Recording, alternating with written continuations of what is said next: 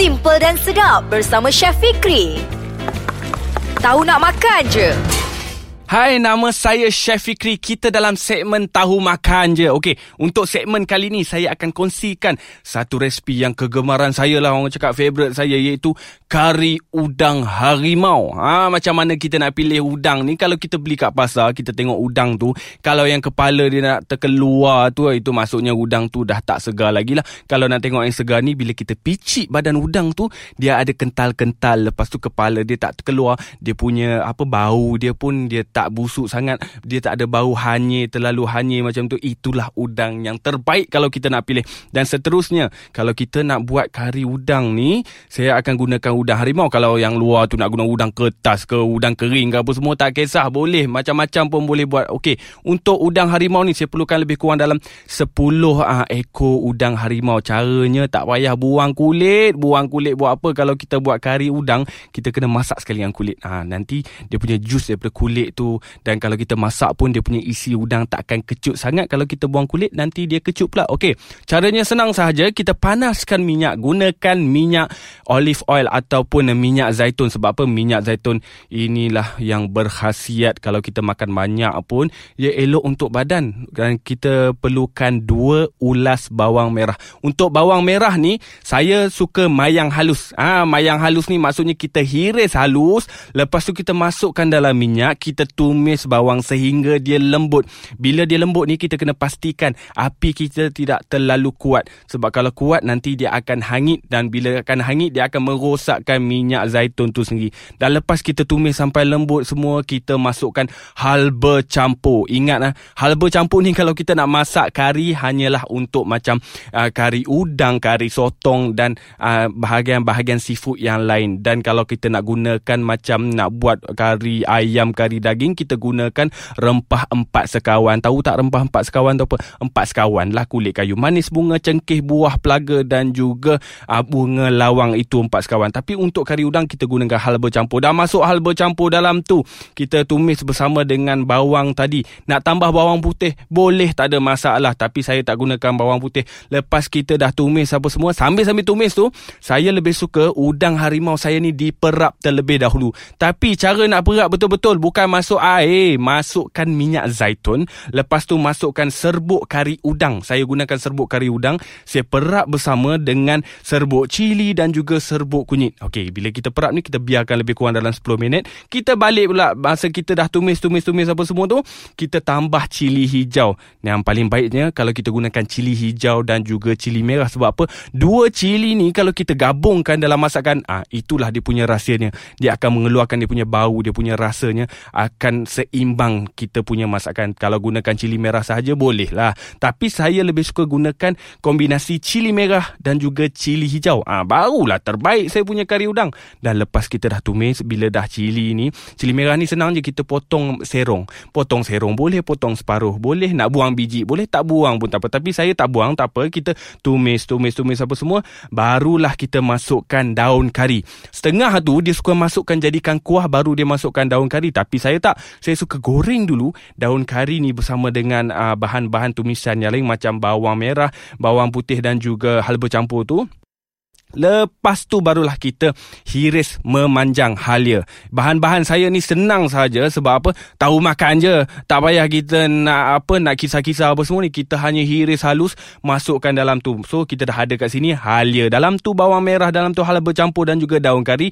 Bila dah tumis-tumis-tumis-tumis-tumis ni, barulah masukkan uh, orang cakap apa yang tadi, bahan perapan yang kita masukkan. Dan juga bersama dengan udang harimau, kita masukkan, gunakan api yang perlahan. Okey, masa ni kalau kita kita tak nak masukkan air, kita kena pastikan minyak dan juga suhu yang kita gunakan tidak terlalu kuat. Kalau kuat sangat, dia akan cepat kering. Ah, bila kering ni lah setengah orang akan masukkan air. Saya tak, saya akan biarkan api dengan perlahan. Saya tumis apa semua. Dan bila saya masukkan udang, saya akan biarkan rempah udang tu masak bersama dengan bahan tumisan, dan juga air udang tu dia akan keluar sedikit demi sedikit. Kita tumis, tumis, tumis sekejap, barulah kita masukkan air. Air ni pun jangan banyak sangat, tapi kalau nak buat jenis macam suka kuah-kuah banyak boleh, tak kisah. Tapi saya lebih suka masukkan air ikut paras udang tu saja. Ha, lebih sikit, separuh lagi, lebih pun tak ada masalah. Sebab apa? Nanti dia akan pekat juga sebab kita ada rempah kari udang dalam tu. So bila dah masuk aa, air dalam tu, kita biarkan dia merenih. Merenih ni maksudnya api sederhana, kita biarkan air yang kita masukkan tadi dia masak. Lepas tu rempah kari dalam tu pun dia masak bersama dengan udang. So biar dia masak perlahan-lahan, keluarkan dia punya air udang, rempah kari pun dah berbau, dah naik cantik apa semua, barulah kita masukkan santan. Santan ni saya syorkan kalau kalau kita nak gunakan santan, janganlah guna santan kotak. Santan kotak ni kadang-kadang pekat sangat. Apa kata kita gunakan santan segar. Ha, santan segar ni kalau kita boleh dapatkan santan segar, kita masukkan santan segar dalam tu. Ha, dia memang pekat tapi dia tak sepekat macam uh, santan dekat kotak. Dan juga kalau kita nak tambah air, kita jangan gunakan air biasa. Ha, santan tadi perahan yang kedua tu kita panggil perahan uh, kemancar ataupun santan kemancar. Itu perahan tu kita boleh masuk kan dalam kita punya apa kari udang. Ah, itu akan membuatkan kita punya kari udang ni lagi apa orang cakap berlemak dengan santannya. Bau pun menarik. Daripada kita masukkan air biasa, baik kita masukkan santan kemancar. Lepas kita dah masukkan santan, kita renihkan lagi lebih kurang dalam tiga minit sebelum kita masukkan kentang. Saya le suka kentang. Kari ni saya orang Kedah. Orang Kedah ni kalau tak masuk kentang uh, tak sah lah. Ha, bukan bukan orang Kedah lah, tapi saya suka masukkan kentang. Kentang tak kisah nak guna kentang apa.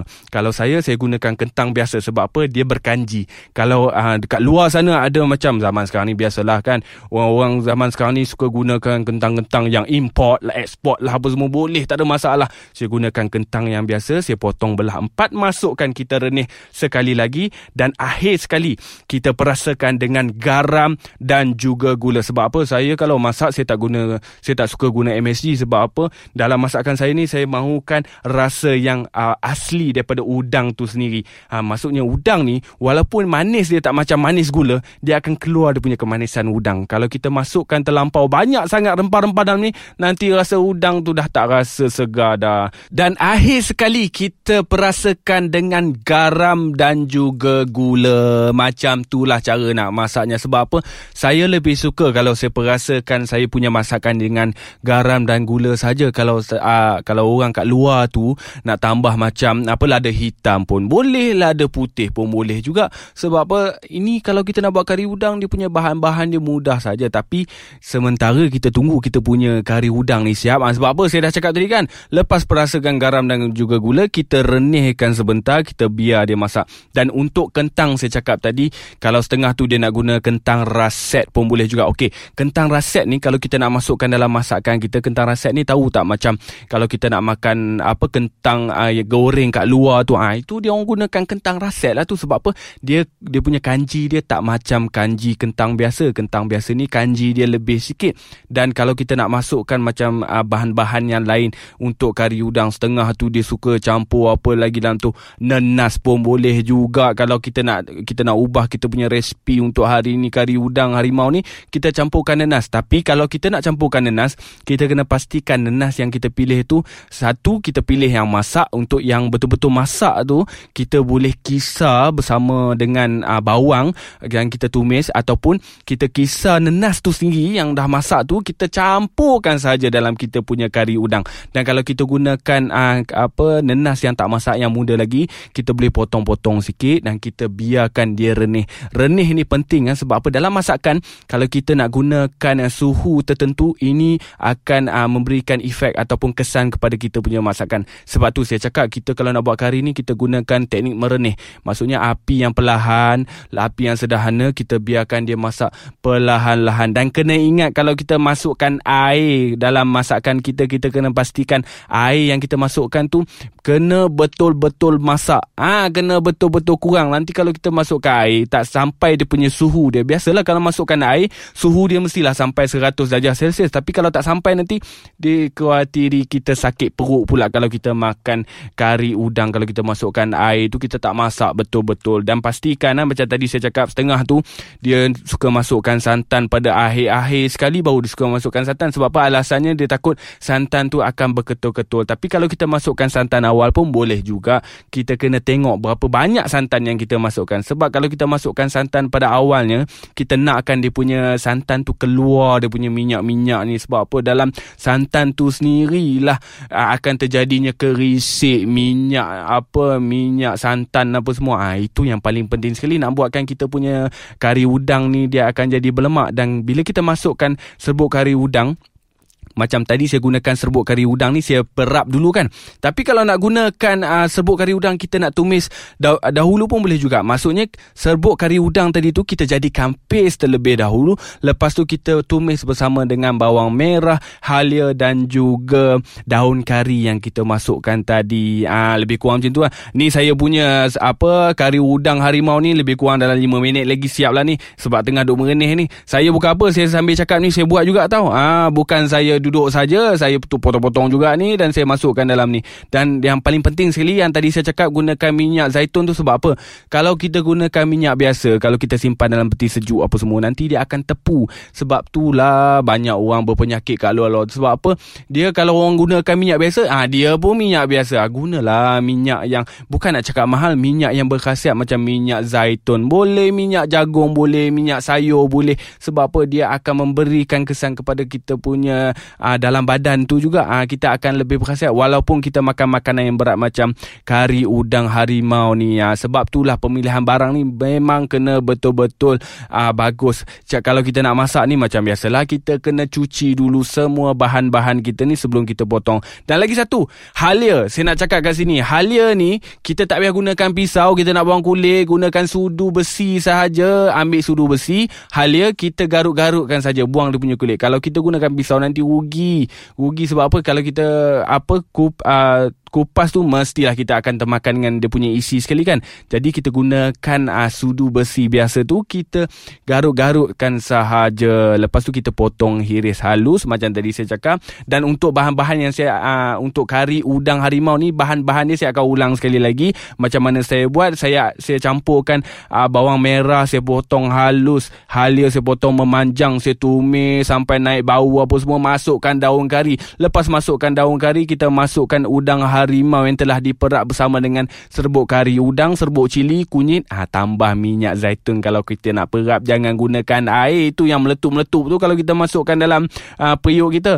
Lepas kita masukkan tu, kita masukkan sedikit air. Maksudnya air tu dia tutup paras udang sahaja. Dan kita masukkan uh, cili merah, cili hijau, santan. Lepas tu masukkan air biasa kalau tak cukup. Kalau nak berkuah lagi, kita tambahlah air banyak-banyak lagi. Dan juga kita masukkan kentang. Cara kita nak tengok kita punya kari udang ni masak tak masak apa semua, kalau kentang tu kira kita cucuk dengan uh, pisau waktu dia merenih tu, kalau dia terlepas dari pisau tu, ah uh, maksudnya kentang tu pun dah masak. Dan garam dan gula ni ikut rasa lah ya, tak ada dia punya sukatan-sukatannya. Sebab apa? Kalau ada sukatan-sukatan ni selalunya resipi tu orang cakap apa, nak buat meniaga, ha, dia dah taruh lah kat situ macam mana garam ni berapa gram lah, gula ni berapa gram. Tapi kalau kita buat sendiri-sendiri kat rumah tu, kita main campak je, kita ikut rasa. Ha, tapi ikut rasa pun janganlah main campak gula tu sampai aa, sepuluh sudu. Kita letaklah sikit demi sedikit. Macam itulah cara masak. Sebab apa? Tahu makan je kan. So kita gunakan kari udang harimau untuk kita punya menu hari ini. Dan memang sememangnya kalau kita gunakan kari udang ni, sebab apa saya suka gunakan kari udang harimau. Kalau siapa yang kat luar tu suka gunakan udang kertas lah, udang pengantin lah apa semua, ikut selera, selera sendirilah. Saya memang suka guna udang harimau. Dan bila kita dah masak apa semua benda ni, kita kena pastikan kita tutup api, kita biarkan dia apa panas kat dalam kita punya periuk tu. Dan bila kita angkat, hiaskanlah sikit. Sebelum kita makan tu, kita letaklah daun ketumbar sikit kat atas tu ke, cili merah ke, tomato kat atas tu. Dan siapa nak masukkan tomato pada awal tadi pun boleh juga. Tomato ni pun salah satu orang cakap apa, nak bagi rasa masam. Selalunya kari udang ni orang buat simple-simple, mudah-mudah je. Tapi kalau kita nak masuk macam tomato, sayur-sayur, sayur-sayuran yang lain pun boleh juga, tak ada masalah. Itulah saya punya resepi, iaitu kari udang harimau. Saya memang suka kari udang harimau. Dan kena ingat eh, saya cakap hari ni memang kena kena buat. Sebab apa bukan saja-saja cakap, sebab saya dah buat hari-hari kat rumah ni. Saya memang suka kari udang harimau, dan inilah dia saya punya resipi untuk hari ini. Dan terima kasih bersama saya Chef Fikri dalam Tahu Makan Je. Bye-bye.